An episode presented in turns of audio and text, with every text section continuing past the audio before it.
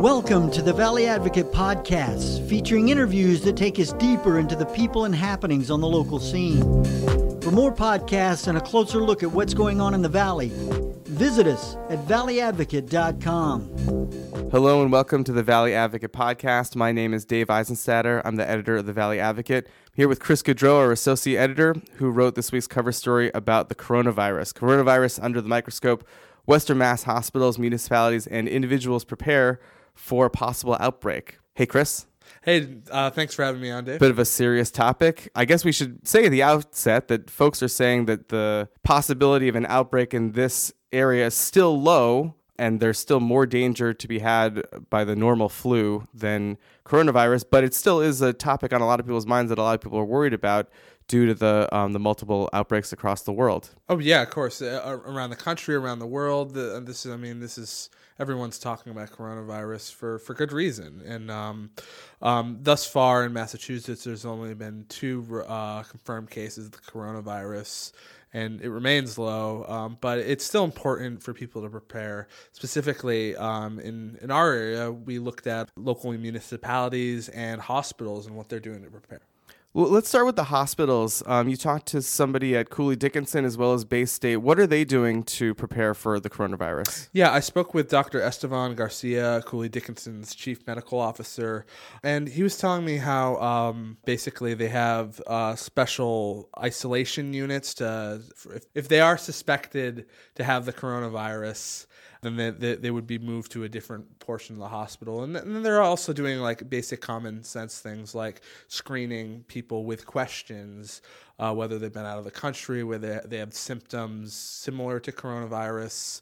But it's um, it's a really um, unique kind of disease in the fact that it's two to 14 days where you may not show any symptoms of the coronavirus. It's slow moving. It's slow moving and it, has, sort of has this incubation period. If people aren't showing symptoms and they're infected, how, how are you going to know unless you test for them? Another aspect of things, or people are advised to practice social distancing not to be in contact with with uh, as many people in as many situations. It kind of sounds depressing, but maybe you could talk about kind of like what the what the advice is there. Yeah, uh, I, I, spoke with Dr. Sarah Haessler, uh, an infectious disease specialist at Bay, Bay, State Medical Center in Springfield. She recommended people do social distancing, which is uh, exactly what it sounds like. If you have a large event and you're worried about you know getting infected with the coronavirus, just stay away from large groups. Focus on smaller groups, or or just staying at home.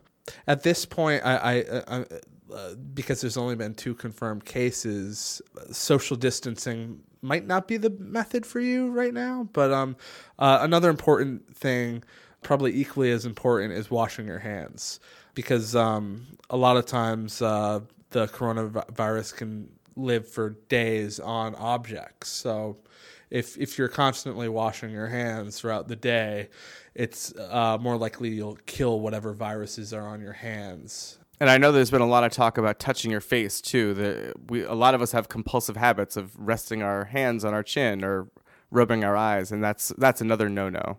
Yeah, I mean, uh, throughout your day, just uh, try to count the m- number of times you touch your face. it's probably a lot more than you think. Yeah, and th- that's what Dr. Haessler uh, had mentioned to me. Is um, it's really hard not to touch your face. So, so the best method is uh, soap and water or um, alcohol-based hand rub, uh, just to kill whatever's living on your hands, whatever infectious viruses or, or such. You did some research on the coronavirus, which is also called COVID 19, mm-hmm. and kind of some of the comparisons with influenza, the flu, another viral disease.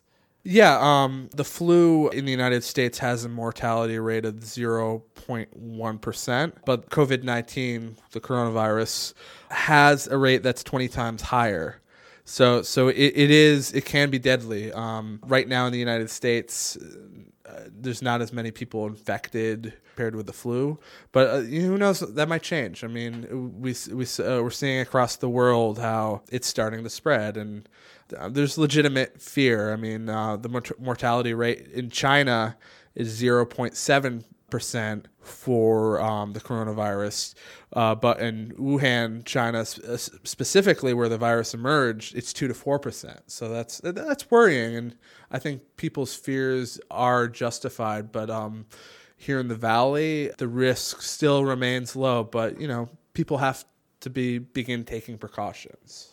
You also said one of the things that people have done when the virus was first announced and people were learning about it is a lot of people went out to buy face masks and turns out that that's actually not that great a way to combat the disease yes to keep um, yourself from getting getting it yeah, both both health officials, uh, Dr. Estevan Garcia and Dr. Sarah Haessler, told me that face masks really don't do much in, in terms of uh, preventing you getting the coronavirus. Uh, it, it, it, would help uh, prevent spreading infections. But um, if you already have the disease, you'll probably self quarantine or in the hospital at that point. So it, it doesn't do, uh, the face masks don't work um, like people think they do or like the assumption is. You talked to medical officials, but you also spoke to municipal officials. And, and in Wuhan, China, as you had pointed out, they had to do a lot to respond to the disease as it came out. They actually built hospitals. What are the kind of preparations that are going on right now in municipalities in the valley? My colleague uh, Fieldman uh, spoke to uh, Easthampton Mayor uh, Nicole LaChapelle, and you know what they're doing. You know is basically coordinating with public safety emergency uh, emergency uh, departments to you know keep the lines of communication open, much like other municipalities uh, ac- across the area.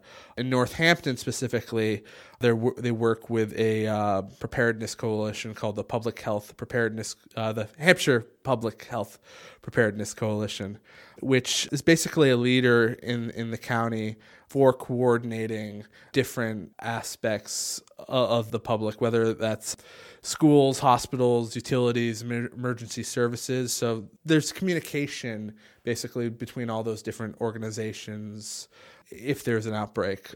Specifically, what they would do in, in the event of, a, of an outbreak here, one thing they're looking into, at least this week, there was uh, uh, a meeting planned between Northampton city leaders and Smith College and local schools about developing an action plan.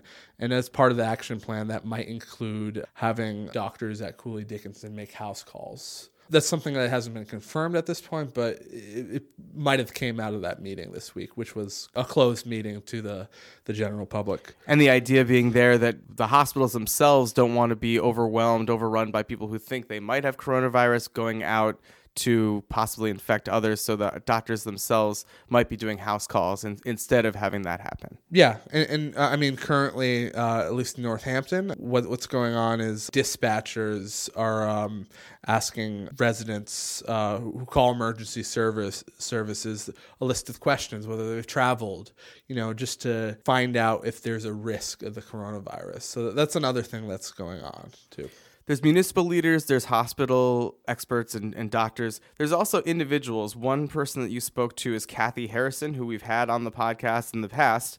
She wrote a book called Prepping 101 40 steps you can take to be prepared. She's, I can assure you, not a crazy prepper, as some people have characterized people as who have bunkers. She has a really community minded approach to being prepared in any kind of disaster. Maybe you could talk about your conversation with her. Kathy was great to, to speak with. I mean, she had a lot of useful and practical suggestions. And uh, you mentioned how, how she's not one of these intense preppers who are very doom and gloom. Uh, she, she's ac- actually the opposite of that.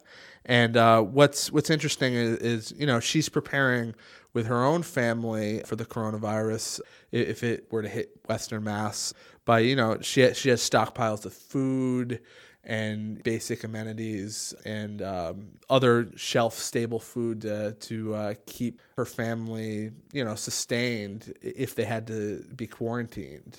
One thing weeks. that I've I, I found notable, so she's got oatmeal, canned tomatoes, pasta, all these food items that can last. She's also got personal hygiene items, toilet paper, sure, but also disposable gloves that she said that she would wear going to the supermarket to prevent catching the virus. So if she had to go to the supermarket, she's prepared with gloves that would help her hopefully avoid getting the virus herself. Yeah, and, and that goes back to hand washing. I mean, if if you have if you're washing your hands and you, you wear um, you know these protective gloves and you take them off properly and dispose of them, you'll probably have less of the risk to get infected with a disease such as coronavirus.